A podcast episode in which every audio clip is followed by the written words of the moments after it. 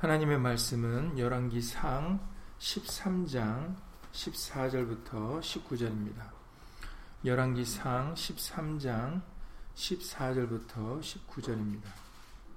구약성경 537페이지입니다. 열왕기상 13장 14절부터 19절입니다. 구약성경 537페이지에 있습니다. 열왕기상 13장 14절부터 19절입니다. 이 말씀을 읽으실 때 우리가 몇 주 전에 어, 출애굽기 20장 7절에 그 10계명 중에 제 3계명이 되는 어, 하나님의 이름을 망령되 일컫지 말라 여호와 이름을 망령되 일컫지 말라는 말씀에 대해서 우리에게 알려주신 바가 있습니다. 어, 이 말씀을 읽으시면서 누가 어, 하나님의 이름을 망령되 일컫는지 어, 분별하면서 읽어보시면 조금 더 어, 성경의 핵심을 이해하는데 도움이 되시리라고 봅니다. 열왕기상 13장 14절부터 19절을 예수님 읽겠습니다. 하나님의 사람의 뒤를 쫓아가서 상수리 나무 아래 앉은 것을 보고 이르되 그대가 유다에서 온 하나님의 사람이뇨 대답하되 그러하다 저가 그 사람에게 이르되 나와 함께 집으로 가서 떡을 먹으라. 대답하되 나는 그대와 함께 돌아가지도 못하겠고 그대와 함께 들어가지도 못하겠으며 내가 이곳에서 그대와 함께 떡도 먹지 아니하고 물도 마시지 아니하리니 이는 여호와의 말씀이 내게 이르시기를 네가 거기서 떡도 먹지도 말고 물도 마시지 말며 또 네가 오던 길로 돌아가지도 말라 하셨음이로라. 저가 그 사람에게 이르되 나도 그대와 같은 선지자라.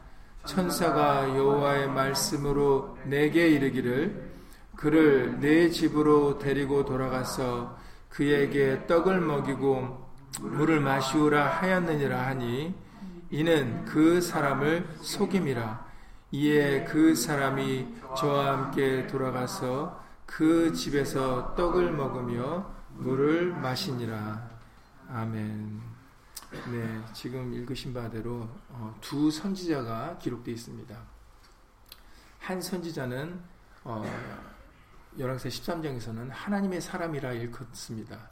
그 하나님의 사람은 남왕국 남쪽의 유다 왕국 유다로부터 베델로 온 사람이고 또 한 선지자는 늙은 선지자라 그렇게 기록되어 있습니다. 근데 이 늙은 선지자는 어, 처음부터 베델에 살 베델에서 북 이스라엘의 땅에 있는 그 베델에서 살고 있었던 선지자입니다. 지금 이 두 사람의 대화를 두 선지자의 대화를 지금 읽으셨습니다. 여러분들이 읽으시면서 아까 조금 전에 말씀드렸던 것처럼 누가 하나님의 이름을 망령 때 일컬었는지 여러분들이 어, 뭐 어렵지 않게 분별하실 수 있으리라고 봅니다. 그리고 또 유다에서부터 온 그 하나님의 사람이라 일컫는 그 선지자는 또 어떻게 되었는지 그런 일들에 대해서 어, 열왕사 13장 전체적인 지금 시간 관계상 이 부분만 읽었지만 13장 전체적으로 읽으면서 어, 정말 로마서 12장에서 2절에서 말씀하신 대로 하나님의 어, 기뻐하시고 선하시고 온전하신 뜻이 무엇인지 분별하는 시간을 이 시간에 가져보도록 하겠습니다. 말씀에 앞서서 잠시 먼저 예수님으로 기도를 드리시겠습니다. 예수님의 날을 맞이하여서 다시 한번 우리에게 성경을 열어 하나님의 뜻을 분별하여 알려주실 때 우리들 베레아 사람들과 같이 정말 간절한 말씀으로 말씀, 이 말씀을 받게 하시고 그리고 정말 이 말씀이 그러한가 하여 항상 상고해보고자 하는 마음을 우리에게 허락하여 주셔서 우리로 하여금 빛 대신 참빛 대신 예수님을 알아보고 참빛 대신 예수님과 함께 빛 가운데 동행하는 그런 우리 모두가 되어줄 수 있도록 예수 이름으로 도와주시옵소서. 어두움이 조금 더 틈타지 못하고 어두움과 짝하지 아니하고 끝까지 등불을 밝기로운 밝히는 슬기로운 다섯 처녀들이 되어서 예수님 오시는 그날에 우리 모두가 다 잘했다 칭찬받으며 예수님의 약속에 참여하는 우리 모든 믿음의 식구들 다 될 수 있도록 예수 이름으로 은혜 베풀어 주시옵소서. 함께하지 못한 믿음의 식구들과 그리고 또 멀리서 간절한 심령으로 인터넷을 통하여 말씀을 사모하는 모든 심령들 위에도 동일한 예수님의 말씀의 깨달음과 은혜로서 예수 이름으로 함께하여 주시옵소서. 주 예수 그리스도 이름으로 감사하며 기도드렸사옵나이다. 아멘.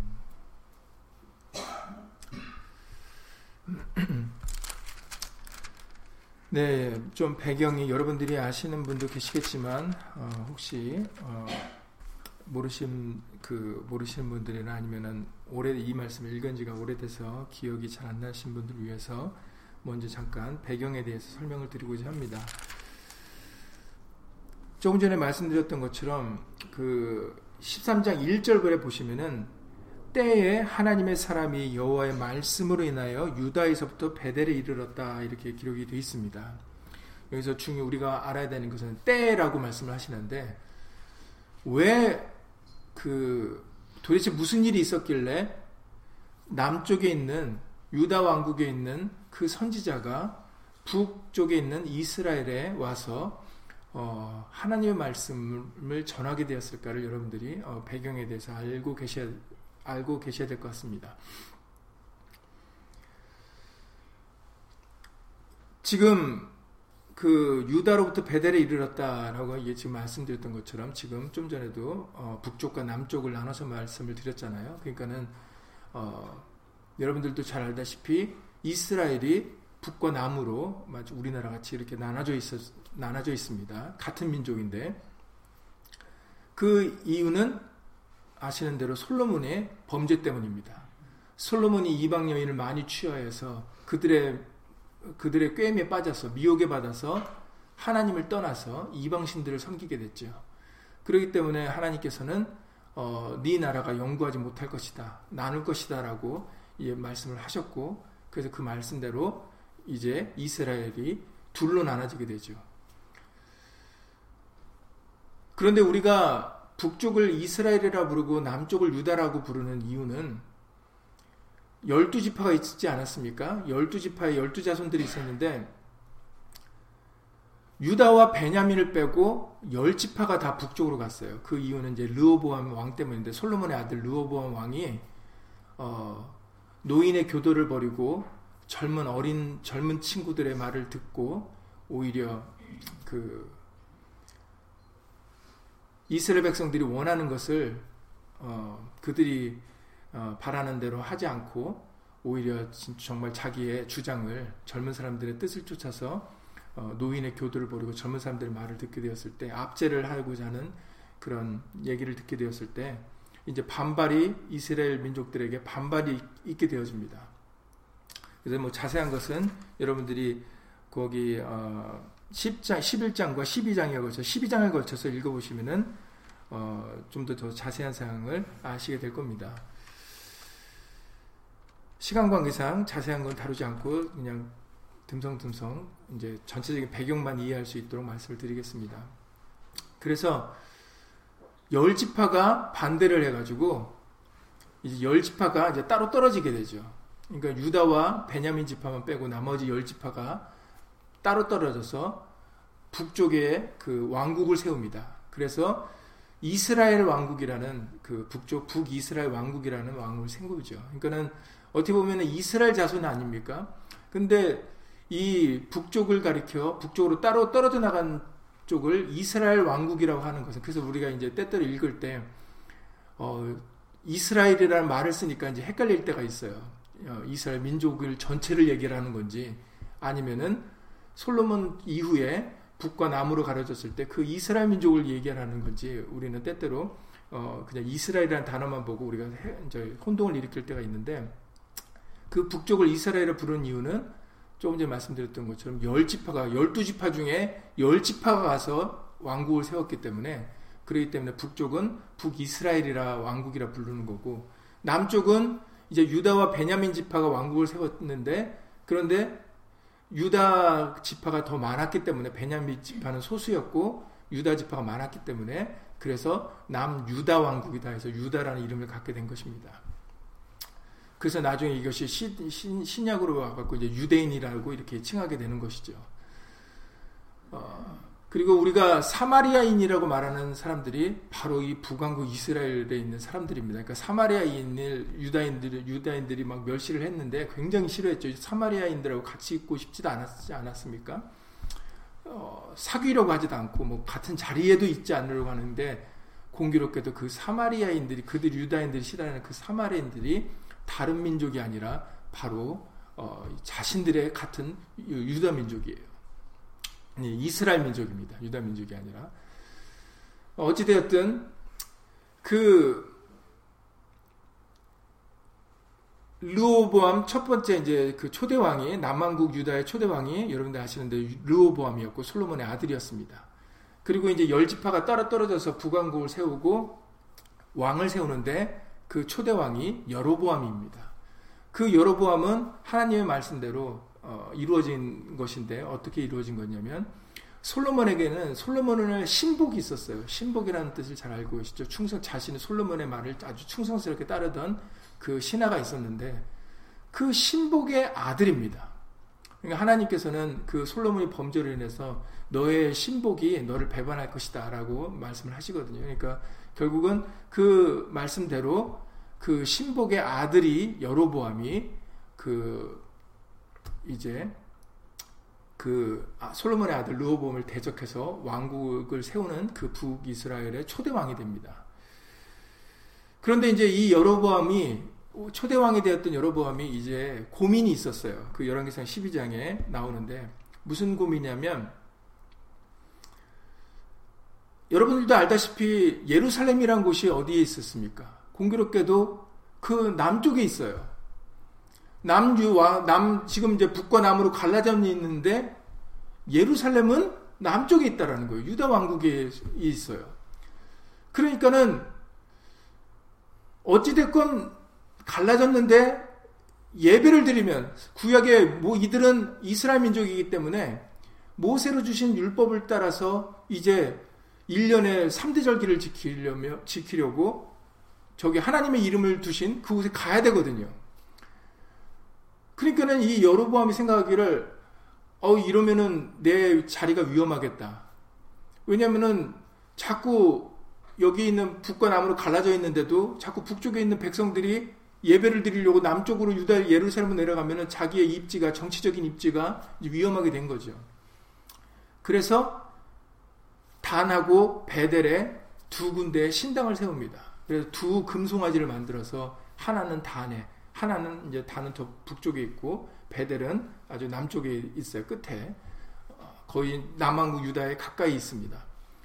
그러니까는 북쪽과 남쪽에 배, 단과 베델에 두 곳에 신당을 세우고 두 금송아지를 만들어서 하나씩 두고 그게 이제 우리를 인도하셨던 여기까지 인도하신 하나님이다 이러는 거예요. 그리고 레위 원래는 율법대로 레위 사람으로 제사장을 세워야 되는데 레위 사람으로 제사장을 하고 일반인들로 제사장을 세우고 그리고 하나님이 정하신 절기가 아니라 그냥 비슷한 날짜에 절기를 만들어 버립니다. 그 대목이 열왕기상 12장 25절부터 33절까지 기록되어 있어요. 열왕기상 12장 25절부터 33절까지 기록되어 있습니다.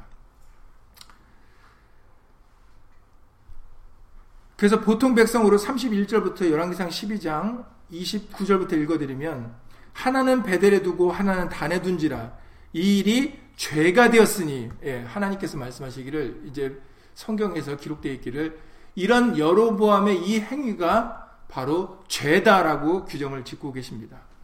이는 백성들이 단까지 가서 그 하나에 숭배함이라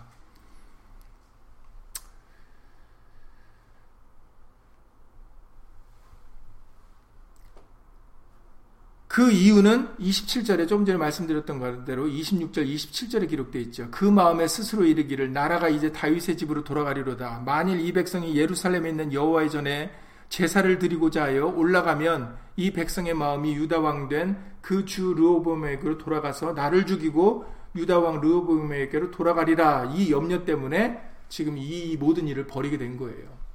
그러니까는 자기의 그 왕권을 지키려고 자기의 생명을 지키려고 하나님의 말씀을 완전히 율법을 어기면서 이제 완전히 새롭게 어, 어, 그 백성들의 마음을 사로잡을 수 있는 그런 방법을 나름대로 찾은 것이죠.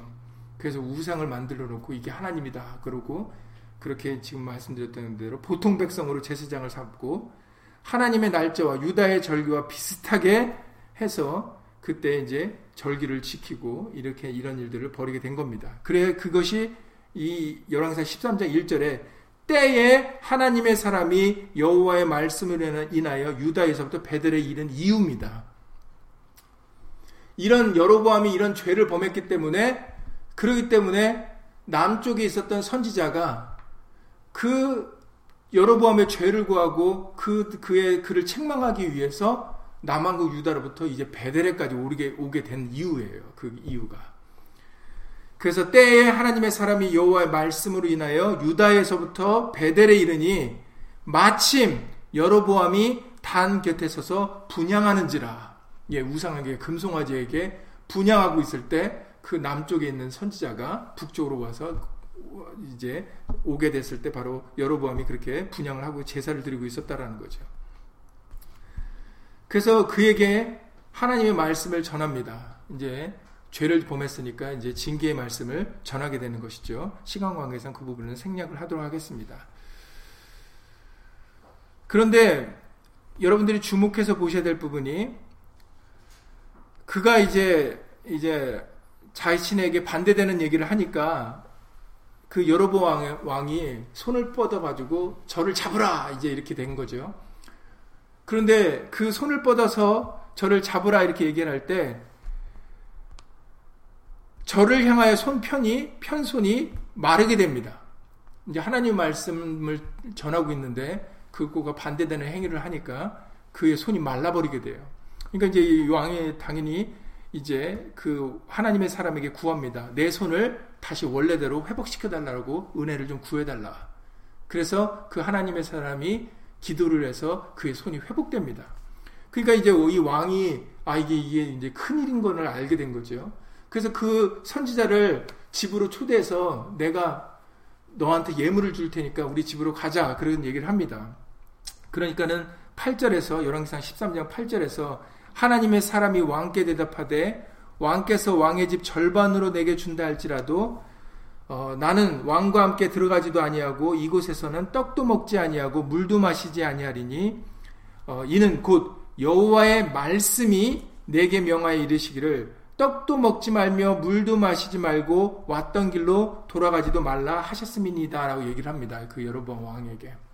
그러니까 하나님의 말씀이 자신의 생각이 아니라 하나님의 말씀이 떡도 먹지 말고 물도 마시지 말고 왔던 길로 돌아가지도 말라라는 것이 자기의 명령이 자기에게 하신 하나님 말씀이기 때문에 자기는 그걸 지키기 위해서 당신과 함께 갈 수 없다라고 얘기를 합니다. 그런데 이 일을 11절에 베드레의 늙은 선지자가 이제 오늘 아까 읽으 본문에 읽으셨던 그 늙은 선지자가 등장을 하는데 이 늙은 선지자는 베델에 살고 있는 사람이었는데 그 아들들을 통해서 이 모든 소식을 듣게 됩니다. 그래가지고 그 아들들에게 지금 그 사람이 유다로부터 온 그 사람이 지금 어디 있느냐 해서 그것을 그 뒤를 쫓아갑니다. 그래서 그를 쫓아가갖고 이제 만나죠. 이제 만나서 하는 얘기가 오늘 본문에 우리가 읽은 얘기입니다. 그래서 14절부터 하나님의 사람의 뒤를 쫓아가서 상수리 나무 아래 앉은 것을 보고 이르되 그대가 유다에서 온 하나님의 사람이뇨 대답하되 그러하다. 저가 그 사람에게 이르되 나와 함께 집으로 가서 떡을 먹으라. 대답하되 이렇게 떡을 먹으라 하니까 이 하나님의 사람이 하겠습니까? 안 하겠습니까? 안 하죠. 왜냐하면 자신에게 하나님 말씀이 떡도 먹지 말고 물도 마시지 말고 왔던 길로 돌아가지 말라 그러셨으니까.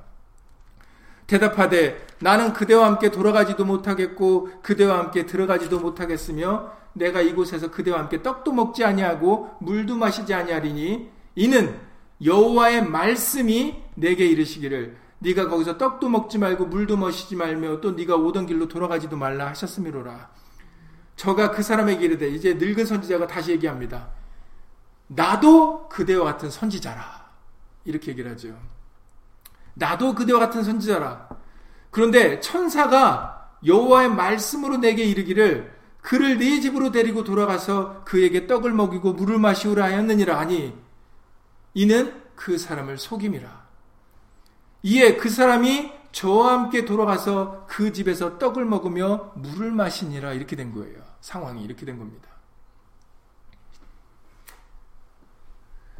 조금 전에 말씀드렸던 대로 시작하실 시작 부분에서 출애굽기 20장 7절을 말씀드렸습니다. 우리가 몇 주 전에 너는 여호와 이름을 망령되어 일컫지 말라 했을 때 이것은 하나님의 이름을 부르지 말라는 말씀이 아니라는 것을 여러분들 설명을 드렸었습니다.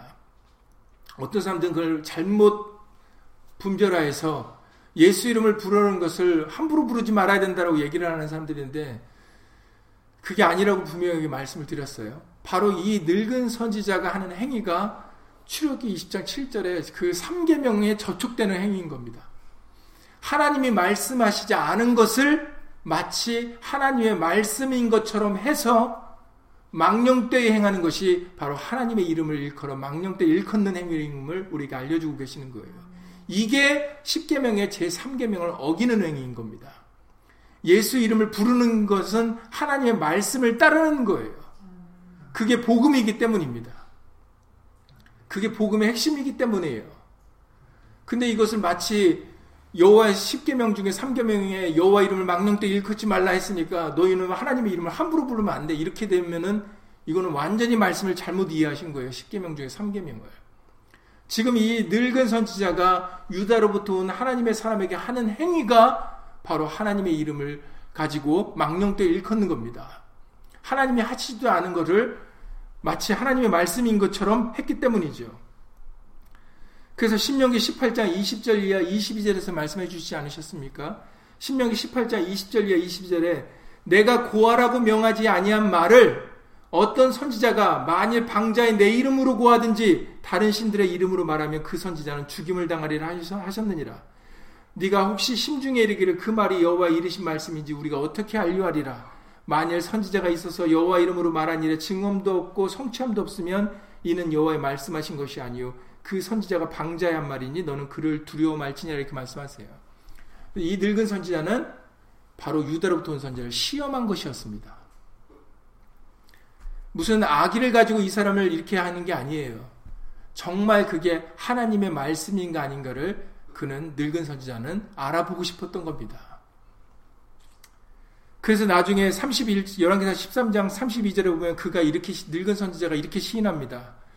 그가 여호와의 그라는 것은 바로 유다로부터 온 하나님의 사람의 말이지, 그 사람을 가리켜 말하는 겁니다.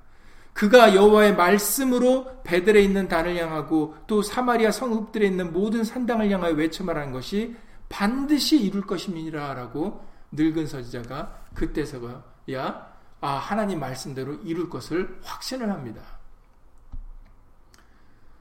그런데 이 늙은 선지자 때문에 그 유다로부터 온 선지자는 어떻게 되었습니까? 그도 하나님 말씀을 어겼기 때문에 가는 도중에 사자로부터 죽임을 당합니다.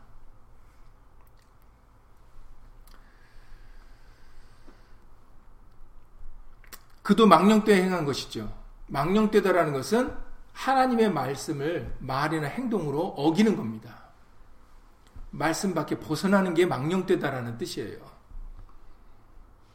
그러니까 이 늙은 선 베델에 살았던 늙은 선지자도 하나님의 이름을 일컬어 망령된 행동을 했던 거고 이 유다로부터 온그 선지자도 처음에는 하나님의 말씀을 전했지만 여로보암 왕에게 전했지만 그도 하나님의 말씀을 어겼기 때문에 그 망령된 행동으로 인해서 결국은 죽임을 당하게 됩니다.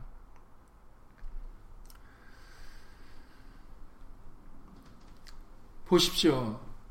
이들은 다른 사람들이 아니라 일반인들이 아니라 선지자들이었어요. 그러니까 여러분들이 사람을 외모로 취하게 되면은 이와 같은 일이 과거에만 생기는 것이 아니라 오늘날 우리에게도 생기게 되는 겁니다. 이 늙은 선지자가 그 유다로부터 온 하나님의 사람에게 뭐라고 얘기를 해요? 나도 너하고 똑같은 선지자다. 그 얘기는 뭐예요? 은연 중에 나도 하나님의 말씀을 받는 사람이야. 나도 너하고 동격 같은 같은 위치야. 오늘날에도 미혹하는 역사가 있는데 나 누구누구 목사야. 나 누구누구야. 나 신앙생활 20년, 30년 했어. 나 장로야, 권사야, 전도사야. 사실 성경을 읽으, 읽으시면 목사가 뭐가 그렇게 중요하고 장로나 권사나 뭐 집사나 어떤 직분이 교회에서 이루는 직분이 뭐가 그리 중요합니까? 중요한 것이 있다면 하나님의 말씀이죠.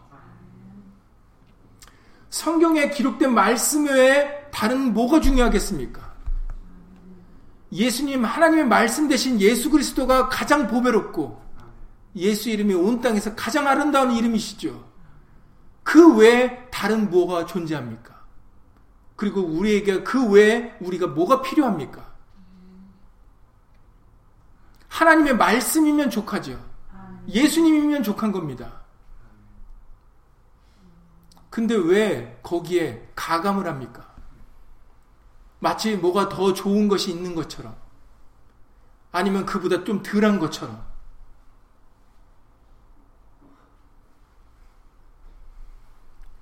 하나님의 말씀을 가감을 해서는 이런 비참한 결과를 낳게 되는 것입니다. 여로보암 왕부터가 벌써 하나님의 말씀을 떠나 망령된 행동을 했죠. 왕임에도 불구하고.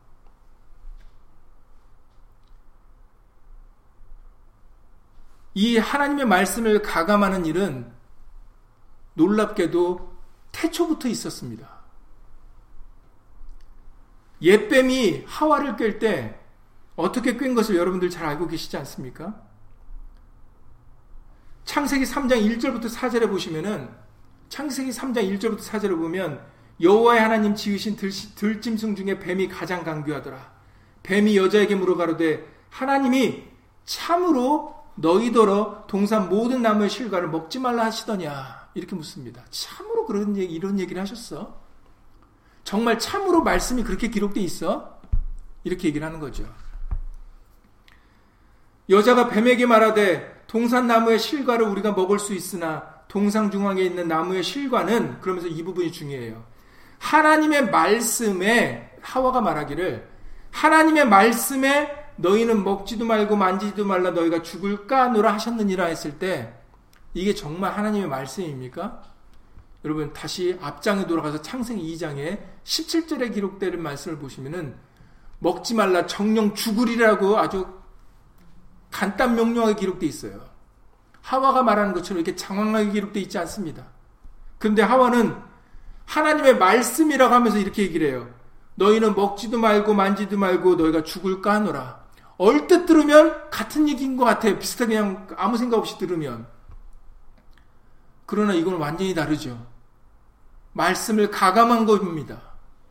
말씀 그대로를 전하는 게 아니었어요. 그러니까는 뱀이 바로 거기를 치고 들어갑니다. 뱀이 여자에게 이르되 아니야 너희가 결코 죽지 아니하리라. 너희가 결코 죽지 아니하리라. 그렇게 비스꾸르미하게 얘기하니까 아니야 결코 죽지 않아. 이렇게 나오는 거예요. 말씀인 듯 하는데 올바르게 말씀 위에 굳게 서지 못하면 올바른 말씀을 알지 못하면 그러면 뱀의 미혹을 받게 되는 겁니다. 반면에 여러분 마태복음 3장에 4장에 기록된 마태복음 4장에 기록된 예수님의 세 번의 시험을 읽어보세요. 예수님이 광야에서 마귀로부터 세 번 시험 받을 때 예수님은 기록되었으되 기록하였으되 하나님의 말씀 그대로 뱀의 시험, 마귀의 시험을 물리친 것을 여러분들이 확인하실 수가 있습니다. 바로 첫째 아담과 하와와 둘째 아담으로 오신 예수님의 차이예요. 말씀을 가감했느냐, 말씀 그대로를 따르냐예요. 사람이 떡으로 사는 떡으로만 사는 것이 아니에요. 하나님의 입에서 나오는 모든 말씀으로 살 것이다. 그 차이입니다. 그래서 말씀이 중요한 거예요. 여러분들이 말씀에 굳게 서야 되는 부분이 중요한 것이 여러분 마귀가 여러분들을 시험하고 여러분들을 깨는 게 말씀으로부터 깨는 거예요. 말씀 밖에 벗어나는 망령된 행동을 하게 만드는 겁니다. 그게 마귀의 옛뱀의 주 목적이에요. 요한계시록 13장에서 기록되어 있지 않습니까? 이 마지막 때에 온 천하를 깨는 그 자가 쫓겨나는데 그를 누구라고 말해요? 예뱀, 마귀라고도 하고 사단이라고 한다고 정체를 알려주지 않아요. 예뱀 마귀 사단이 누굴까고 형체를 생각하는 것은 어리석은 일입니다. 예수님을 형상으로 기억하지 말아야 되듯이 사진 속에 있는 예수님이 예수님이라고 말하고 말 예수님이 아니라고 말씀드리다시피 예뱀 마귀 그 뱀의 형상이나 아니면 용의 형상이나 다른 형상으로 생각하는 것은 어리석은 일이에요. 우리가 눈에 분별할 수 있게 보이는 게 아닙니다. 예뱀 마귀는 사단은 성경에서 열불이라고 했지만 금방 뿔 달리는 걸 여러분들이 생각하시면 안 돼요. 그렇게 다가오면 우리가 분별을 하죠. 그 대적 마귀는 험상궂은 모습으로 우리가 상상하는 그런 호러 무비에 나오는 그런 모습으로 나오는 게 아니에요. 피 뚝뚝 흘리면서 나오는 그 칼 들고 나오는 게 아닙니다. 귀신은 그런 존재들이 아니에요.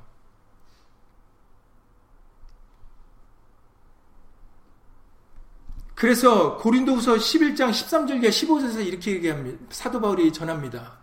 고린도후서 11장 13절과 15절에 저런 사람들은 어떤 사람들을 가르쳐 얘기를 하는데 거짓 사도요 괴율의 역군이니 자기를 그리스도의 사도로 가장하는 자들이니라. 그러니까 외모로 볼 때는 완전히 그리스도의 사도 같은 거예요. 제자들 같은 겁니다. 이것이 이상한 일이 아니라 사단도 자기를 광명의 천사로 가장하나니 그러므로 사단의 일꾼들도 자기를 의의 일꾼으로 가장하는 것이 또한 큰 일이 아니라 이렇게 말씀하세요. 큰 일이 아니라는 거죠. 그러니까 쉽게 할 수 있는 일이라는 겁니다. 사단이 광명한 천사로 가장하는 것이 거짓 사다들이 거짓 사자, 사도 거짓 사도들이 사단의 일꾼들이 자기를 의의 일꾼으로 하는 것이 큰 일이 아니라는 거예요. 쉽게 할 수 있는 일이라는 겁니다. 그렇지만 저희의 결국은 그 행위대로 될 것이다라고 말씀하셨어요. 아까 신명기 말씀대로 진짜 선진자인지 아닌지는 하나님의 말씀으로 판단할 수 있음을 분명하게 말씀하셨습니다. 그들이 말씀을 하는 것처럼 하지만 그들은 하나님의 말씀 그대로는 할 수가 없어요. 왜냐하면 말씀 밖에 벗어나게 해야 되는 것이 그들의 목적이기 때문입니다. 그러니까 여러분들이 예수님을 눈에 보이는 형상으로 생각하지 말아야 되는 것처럼 사단마귀 옛뱀도 형상으로 생각하지 말으셔야 돼요. 말씀에서 꿰는 모든 것이 옛뱀이고 마귀고 사단인 겁니다. 그렇기 때문에 내 안에도 있을 수가 있는 거예요. 여러분들 안에도 있을 수 있는 겁니다. 우리가 예수의 말씀 위에 굳게 서야 되는 이유가 바로 여기에 있어요. 여러분 베레아 사람들에서 대하여 설명한 대목이 사도행전 17장 11절 이하 12절 말씀에 있는 걸 아시겠, 아십니다. 이 베레아 사람들이 칭찬을 받았던 이유가 데살로니가 있는 사람보다 더 신사적인데 어떤 신사적인 그런 모습보다 중요한 부분이 나오죠 뒤에 간절한 마음으로 말씀을 받아요. 간절한 말씀으로 말씀을 받는데 그냥 아멘으로만 받아들이는 게 아닙니다. 이들이 칭찬을 받았던 이유는 간절한 말씀으로 마음을 마음으로 말씀을 받고 이것이 그러한가 하여 날마다 성경을 상고했다라는 부분이 중요한 거예요. 정말 그 말씀이 하나님의 말씀인가 날마다 그들이 상고해 봤다라는 겁니다. 되새겨 봤다는 거예요. 그리고 그 말씀으로 믿음을 가진 사람들이 베데아, 베레아 사람들이라고 칭찬하는 겁니다. 우리에게 자주 들려주시고 오늘 묵도에서도 다시 한번 알려드렸던 것처럼 너희는 이 세대를 본받지 말라 그러셨어요. 여러분, 사람들의 많고 적음으로 여러분들이 본받으시면 큰일 납니다. 하나님의 역사는 사람, 하나님의 구원은 3월상 14장에 기록되어 있듯이 사람의 많고 적음에 달리지 않았다 그랬어요. 하나님의 역사를 보세요. 성경에 기록된 역사를 보세요. 사람이 많아서 전쟁을 이긴 게 아닙니다. 무기가 좋아서 전쟁을 이긴 게 아니에요. 한 사람이 천을 당하고 만을 당하게 하시는 것이 바로 하나님의 역사셨습니다. 그러니까 신앙생활에 외적인 보여지는 규모나 그런 것들은 중요한 게 아니에요. 그것들을 중요하게 여기는 것이 망령된 것입니다. 성경에서 말씀에서 벗어난 거예요. 왜냐하면 성경에서는 그렇게 기록하지 않으셨으니까. 그렇게 말씀하시지 않으셨으니까. 너희는 이 세대를 본받지 말고 오직 마음을 새롭게 함으로 변화를 받아 변화를 받아야 됩니다. 어떤 변화를 받아야 되냐면 하나님의 선하시고 기뻐하시고 온전하신 뜻이 무엇인지 분별하도록 하라. 이렇게 변화가 되어야 되는 거예요. 베레아 사람들 같이. 내게 주신 은혜로 말미암아 너희 중 각 사람에게 말하노니 각 사람에게 말하노니 마땅히 생각할 그 이상의 생각을 품지 말고 너희들이 가져야 될 생각에 지경이 있다 그러셨어요. 그래서 출애굽기 너희는 지경을 넘지 말라라고 하나님께서도 말씀을 하셨어요. 이스라엘 백성들에게. 하나님의 산에 지경을 정하시고 백성들로 하여금 그 지경을 넘지 않게 하셨어요. 그래서 이렇게 얘기하십니다. 너희 중 각 사람에게 말하노니 마땅히 생각할 그 이상의 생각을 품지 말고 오직 하나님께서 각 사람에게 나눠주신 믿음의 분량대로 지혜롭게 생각하라 말씀하셨어요. 말씀 외의 것에 아는 만큼 말씀대로만 생각하라는 거예요. 그 이상의 생각을 품지 말라라는 겁니다. 그게 하나님의 말씀이세요. 그러니 유다로부터 온 그 선지자 하나님의 사람은 자신이 분명하게 자신에게 주신 명령에 하나님의 말씀이 떡도 먹지 말고 물도 마시지 말고 왔던 길로 돌아가지 말라 하셨던 것을 분명히 알고 있었지 않습니까? 그렇기 때문에 여로보암 왕에도 얘기했고 이 늙은 선지자에게 처음에는 그렇게 얘기를 했어요. 그런데 이 늙은 선지자가 아니야. 하나님의 말씀 나도 너랑 똑같은 선지자인데 나에게는 하나님이 말씀하시기를 너에게 떡도 먹이고 물도 마시게 하고 이렇게 하라고 그랬어. 그러면 무엇이 하나님의 말씀인지 분별하고 하나님께 구했어야 된다는 것입니다. 그냥 그 말을 덮어놓고 받아들일 게 아니라 오늘날인데 오늘날에도 아 우리 목사님이 말씀하셨어. 우리 목사님이 아니래. 우리 교단에서 이렇게 얘기를 해. 아니면 어떤 신령한 사람이 이렇게 얘기를 해.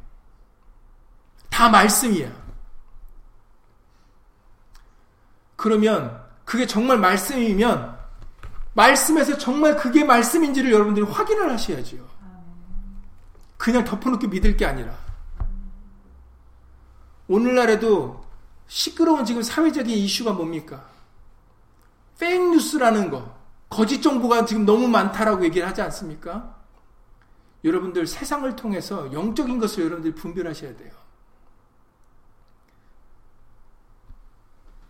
바로 사단마귀 귀신의 정체가 말씀에서 벗어나는 겁니다. 결코 죽지 아니하리라. 여러분들이 예수의 말씀을 옳게 분별하지 못하면은 그러면 비슷한 하나님의 말씀인 것처럼 한 것으로 여러분들이 다 넘어가게 돼 있어요. 그 죄가 얼마나 큰지 바로 하나님께서는 10계명 중에 그 3계명 그 하나님의 이름을 망령 때 일컫는 자에게 내가 죄 없다 하지 않으리라 말씀하시지 않으셨습니까? 다시 말해서 그것이 하나님이 정하신 죄라는 것이죠. 그렇게 하면 망령 때 행하는 것이 죄라고 성경은 율법은 규정하고 있는 겁니다. 10계명은 규정하고 계시는 거예요.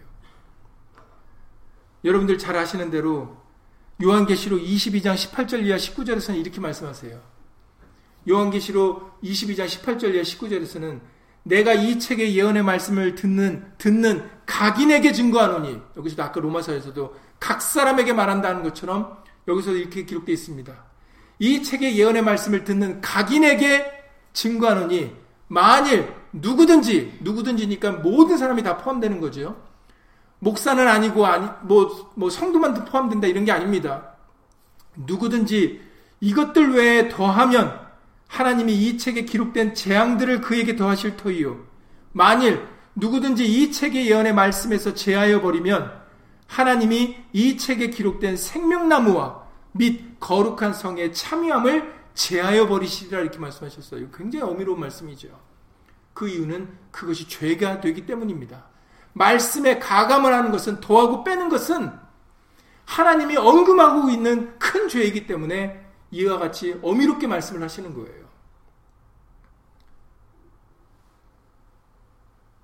신명기 12장에 32절에 신명기 12장 맨 끝절에서 이렇게 하나님이 명, 그 모세를 통하여 명하셨, 명하셨습니다. 신명기 12장 32절에 내가 너희에게 명하는 이 모든 말을 너희는 지켜 행하고 그것에 가감하지 말지니라. 더하거나 빼지 말라라고 명령하십니다. 그러면서 그 다음 장에 신명기 13장 1절부터 이렇게 말씀하세요. 너희 중에 선지자나 꿈꾸는 자가 일어나서 이적과 기사를 네게 보이고 네게 말하기를 네가 본래 알지 못하던 다른 신들을 우리가 쫓아 섬기자 하며 알지 못했던 말씀으로 들어보지 못했던 걸 얘기하면서 그걸 따르자고 한다, 한다는 얘기죠. 그러니까 우리는 솔깃한 걸 좋아해요. 아, 내가 듣도 보지도 못했던 말씀을 저 사람이 얘기를 하는구나. 그냥 그거에 귀가 솔깃해지는 거죠. 그래서 하나님의 말씀인지 아닌지를 분별하는 게 아니라 들어보고 대충 하나님의 말씀인 거면은 이거 뭐 하나님 말씀이네. 이러고 따르는 겁니다. 그런데 이렇게 말씀하세요.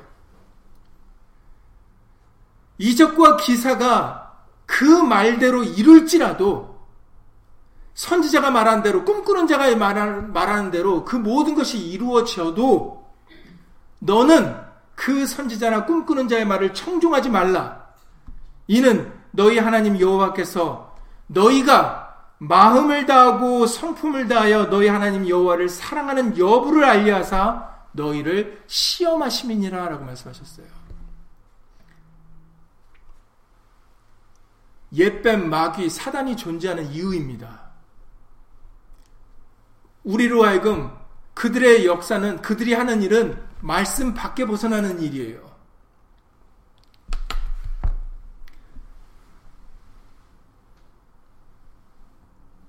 말씀 밖에 벗어나는 일이 그들의 주 목적입니다. 그런데 하나님께서 어느 때까지 그것을 허락하신 이유는 바로 우리가 진리를 사랑하는지 아니면은 진리가 아닌 것을 좋아하는지 분별하시려고 그렇게 시험하게 놔두시는 것이라고 말씀하시는 겁니다. 그래서 예수님을 사랑하는 것이 중요한 거예요. 예수님을 사랑하는 것은 복음성가 부르면서 뜨거운 마음으로 눈물을 흘리면서 예수님 사랑해요 이게 아닙니다. 그 마음을 부정하는 게 아니라 정말 그 사랑이 진실한 사랑이면 복음성가만 부를 게 아니라 말씀을 보셔야 되는 거예요. 왜냐하면 이 말씀이 예수님이시니까. 복음 서망 성가만 잘 부르고 사랑한다고만 하고 말씀을 사랑하지 않으면은 그 사랑은 하나님이 원하시는 사랑이 아니에요.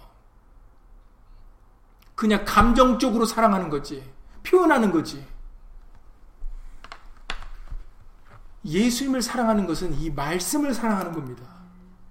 그래서 베레아 사람들과 같이 정말 이 말씀이 그러한가요? 간절한 말씀을 말씀을 받을 뿐 마음으로 받을 뿐 아니라 이 말씀이 정말 그런가요? 상고해 볼 수 있는 그런 우리들의 사랑해야 하는 마음이 있으셔야 되는 거예요. 그런 사람들만 마지막 때 남는 겁니다. 끝까지 남는 자가 로마서에서 19장에서 말씀하셨잖아요. 이스라엘 민족이 바다의 모래같이 많을지라도 남는 자만 구원을 얻으리라고 말씀하셨어요. 진리를 사랑하는 자, 예수님을 사랑하는 자들만이, 예수님 곁에 있는 자들만이, 빛 가운데 있는 사람들만이, 빛의 자녀들만이 끝까지 남을 것입니다. 빛 가운데 거하는 게 뭐예요? 빛의 자녀로서 빛 가운데 거하는 것이 무엇입니까?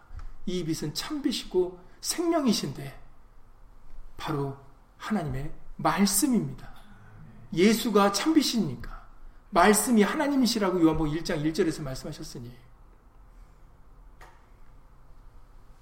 그러니 빛 가운데 거한다라는 것은 말씀 가운데 거하는 거예요.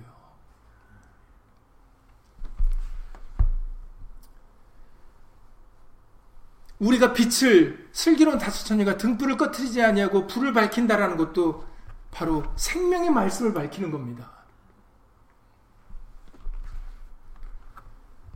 예수의 말씀을 사랑하고 그 말씀과 함께 동행하려고 하는 사람들만이 결국은 끝까지 남게 되는 거예요. 말씀 외의 것에 귀를 기울이고 그것을 좋아하는 사람들은 끝까지 빛 가운데 걸 수가 없습니다. 그래서 하나님의 말씀이 그들의 말이 그 정말 그대로 이루어져도 너희는 그것을 믿지 말라고 말씀하세요. 청종하지 말라, 듣지 말라 그러십니다. 그런데 이 유다로부터 온 선지자는 그 늙은 선지자 얘기를 들어버렸어요. 늙은 선지자니까 신앙생활도 오래 했다는 뜻일 수도 있겠죠. 선지자 노릇을 오래 했다고 볼 수가 있어요. 그런데 여러분들 돌이켜 생각해 보면 이 늙은 선지자는 베델에 있었던 사람이에요. 그러면 그 늙은 선지자가 참된 선지자였다면 그러면 이미 그 여로보암의 왕의 잘못을 행할 때 하나님의 율법 모세로부터 율법을 말씀하신 그 말씀의 행위를 어기는 악한 행위를 봤을 때 이미 이 선지자도 유다로부터 온 선지자들 마찬가지로 그런 잘못된 행위를 책망했어야 되는 겁니다. 하나님의 말씀으로. 그런데 이 늙은 선지자는 같은 베델에 있는데도 그 일을 하지 않았어요. 하나님께서는 남쪽에 있는 유다에 있는 선지자를 불러다가 와서 여로보암 왕을 책망시키셨습니다. 정말 이 늙은 선지자가 하나님의 사람의 선지자였다면 하나님의 말씀을 어기는 것에 대하여 오히려 여로보암 왕을 책망했어야죠, 먼저.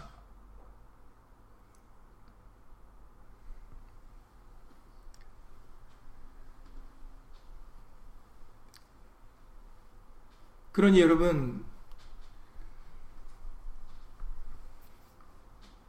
고린도 우리 모두는 고린도전서 4장 6절에 형제들아 고린도전서 4장 6절에서 우리에게 이렇게 말씀 권면하십니다.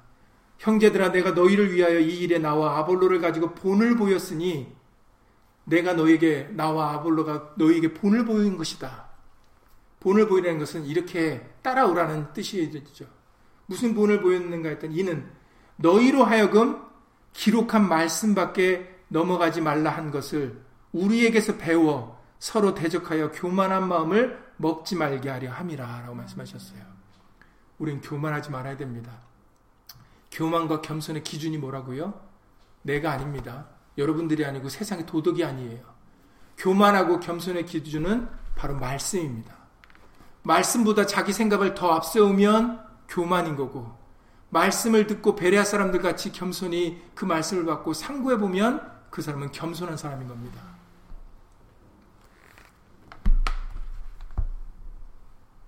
그래서 우리에게 권면하시기를 너희로 하여금 기록한 말씀밖에 넘어가지 말라. 이것을 위해서 나와 아볼로가 너에게 본을 보인 것이다. 라고 말씀을 하시는 겁니다. 말씀인지 아닌지 분별하셔야 돼요. 여러분들 우리가 그 몇 주 전에 그 하나님의 이름을 망령 때 일컫지 말라 했을 때 사도행전 4장과 5장에서 대제사장이 그 유대인들의 우두머리인 사람들이 예수님의 제자들에게 뭘 언급합니까? 너희들 이제 앞으로 예수 이름으로 말하지 마. 예수 이름으로 말하지도 말고 가르치지도 마. 위협을 합니다. 그랬더니 베드로와 요한이 뭐라고 말해요? 하나님 앞에서 너희 말 듣는 게 옳은지 하나님의 말씀을 듣는 게 옳은 건지 판단하라 그렇게 대제사장이 얘기해요. 어부가 어부였던 학문이 그들이 조롱하는 아니 저들은 본래 학문이 없는 자들인데 배운 것이 없는 사람들인데 배운 것이 없는 사람에게 지금 대제사장이 듣는 얘기를 들어보세요. 대제사장은 누굽니까? 하나님의 말씀으로 세움을 받은 사람이라고 하나님의 사람이라고 얘기하는 사람 아닙니까? 그런데 그들이 조롱하는 학문도 없다는 그 어부에게 무슨 말을 들어요? 하나님 앞에서 하나님 말씀 듣는 게 옳은지 너희 말을 듣는 게 옳은 건지 너희가 판단하라. 대제사장은 오히려 예수 이름으로 말하지 말라고 언금 그들을 언급합니다. 근데 어부의 입술을 통해서 그게 하나님의 말씀이니까 나는 너희들이 언급하는 것은 너희 말이고 하지 말라 하는 것은 너희 말이고 하라 하신 것은 하나님의 말씀이니까 나는 하나님의 말씀을 따르겠다 이러는 겁니다. 그게 망령된 게 아니 대제사장이 망령대행한 거고 예수님의 제자들은 하나님의 말씀에 순종한 거기 때문에 그들은 망령된 게 아니죠. 그래서 예수 이름을 부르는 것은 누구든지 주의 이름을 부르는 자가 구원 얻으리라 했을 때 예수 이름을 부르는 것은 망령 때 일컫는 게 아니라 바로 하나님의 말씀을 순종하는 것이라고 우리에게 알려주시는 겁니다. 여러분들이 성경을 가까이 대하셔야 돼요. 그래야 말씀인 것처럼 하는 것과 정말 하나님의 말씀인 것을 분별하실 수가 있어요. 진리를 분별하는 것은 어려운 게 아닙니다. 우리가 말씀에 관심을 두지 않았기 때문에 그게 헷갈릴 수 있어요. 아니, 이 늙은 선지자가 하나님의 말씀이라고 그러는 건데 어떤 말씀이 진짜 하나님의 말씀이야? 어, 정말 어떤 게 진짜, 어떤 게 진짜고 어떤 게 참이고 어떤 게 거짓이야? 그 우리가 분별이 안 되는 것은 우리가 그동안 하나님의 말씀에 관심을 두지 않았기 때문이에요. 이 말씀을 모르기 때문입니다. 예수 그리스도가 중심이 되면 그러면은 어떤 것이 하나님의 말씀이고 어떤 게 하나님의 말씀이 아닌지를 쉽게 분별할 수가 있어요. 왜냐하면 이 성경은 누구를 증거하는 책이기 때문에요. 사람을 증거하는 책이 아닙니다. 사람의 유익을 위해서 기록된 책이 아니에요. 예수님을 증거하는 책이고 모든 영광과 존귀를 예수님께만 돌리는 책이 바로 여러분들이 손에 들고 계시는 성경 66권입니다. 그래서 66권이 추려진 거예요. 오직 예수만 증거하기 때문에.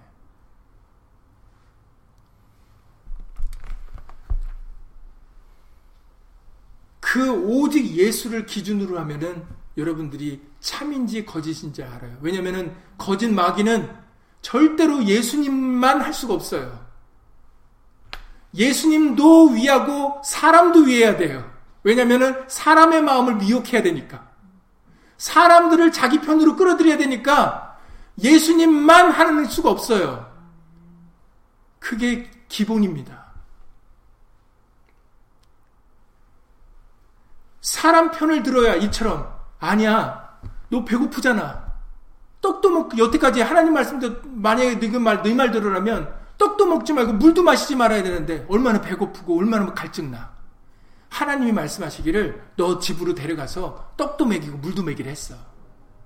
얼마나 하나님의 사랑으로 나를 생각해 줍니까? 그렇게 되면 넘어가는 거예요. 아, 하나님은 사랑이시라 나를 이렇게 생각해 주시는가 하면 넘어가는 거예요. 하나님이 나를 생각해 주신다면 무엇 때문이겠습니까? 그것도 예수님 때문이에요. 우리가 주인공이 아닙니다. 내가 주인공이 아니에요. 우리는 하나님 보시기에 좋기 위하여 창조된, 창조됨을 받은 피조물들입니다. 우리가 주체가 아니에요. 그런데 마귀는 첫 옛뱀도 그랬듯이 하나님 왜 선악과 따먹지 말란 줄 알아? 너희 눈이 밝아져서 하나님처럼 될까봐 그런 거야. 마치 사람 편을 마치 사람들을 위하면서 하나님과 이간질을 시키는 겁니다. 하나님의 말씀이 마치 굉장히 어렵고 힘들고 마치 뭘 막는 것처럼 우리가 잘 되는 것을 갖다 못 하고 싶은 것을 못하게 하는 것처럼 그렇게 이간질을 시키는 거예요. 그러니 여러분들 우리의 신앙생활이 오직 예수 아니면 다 넘어갑니다. 오직 예수여야 돼요. 예수 이름만. 오직 예수님 하나님의 말씀만. 거기에 우리의 생각과 마음을 두고 마음을 다하고 뜻을 다하여 그것을 사랑하지 않으면 마지막 때 다 넘어가게 되어 있습니다. 우리로서는 그 옛뱀 마귀를 분별할 수가 없어요. 광명의 천사로 사도의 모습으로 나타나기 때문에 우리가 분별할 수 유일한 기준은 외모가 아니라 말씀입니다. 그러니 여러분들이 이 유다로부터 온 선지자가 오직 자신에게 하셨던 그 처음에 하셨던 그 하나님 말씀을 붙잡아야 됐듯이 우리들도 오직 성경에 기록된 말씀만 어린아이 같이 순수하게 이 말씀만 붙잡고 살아가셔서 정말 이 어두운 세상에 빛의 자녀로서 생명의 말씀의 등불을 밝히며 살아가는 우리 각 사람이 되시기를 예수님으로 간절히 기도를 드립니다. 예수님으로 기도드리고 주기도 마치겠습니다. 고맙고 감사하신 예수님. 우리에게 하나님의 선하시고 기뻐하시고 온전하신 뜻이 무엇인지 항상 분별할 수 있도록 예수 이름으로 도와주시옵소서. 오직 진리 되신 예수님만 사랑할 수 있도록 우리의 마음과 뜻과 힘과 열심을 다하여 예수의 말씀을 사랑할 수 있도록 예수님을 도와주셔서 우리를 하여금 이 어두운 세상에 어둠과 짝하지 아니하고 타협하지 아니하고 오직 생명의 등불 대신 참빛 대신 예수님과 함께 거하는 빛의 자녀들이 되어줄 수 있도록 예수 이름으로 도와주시옵소서. 우리가 빛 가운데 있어야 분별할 수가 있습니다. 어둠을 물리칠 수가 있습니다. 베레아 사람들과 같이 간절한 마음으로 말씀을 받고 진실로 이 말씀이 그러한가요? 날마다 상고하고자 하는 예수님을 사랑하는 마음을 허락하여 주셔서 오직 예수님의 말씀만 듣고 오직 예수님만 바라보고 오직 예수 이름만 부르는 그런 빛의 자녀들이 다 될 수 있도록 예수 이름으로 도와주시옵소서. 너희는 세상의 빛이라고 말씀하셨사오니 우리가 말씀의 빛을 밝혀야 될 의무가 바로 우리에게 있습니다. 끝까지 슬기로운 다섯 처녀들과 같이 예수의 말씀을 준비하고 예비되어요.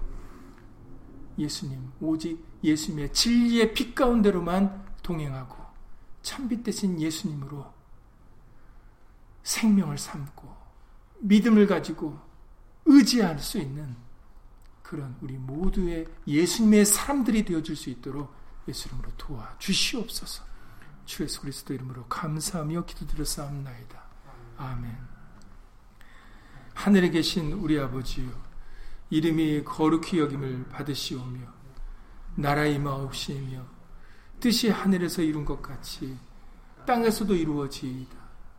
오늘날 우리에게 일용할 양식을 주옵시고 우리가 우리에게 죄 지은 자를 사하여 준 것 같이 우리 죄를 사하여 주옵시고 우리를 시험에 들게 하지 마옵시고 다만 악에서 구하옵소서 나라와 권세와 영광이 아버지께 영원히 싸움나이다.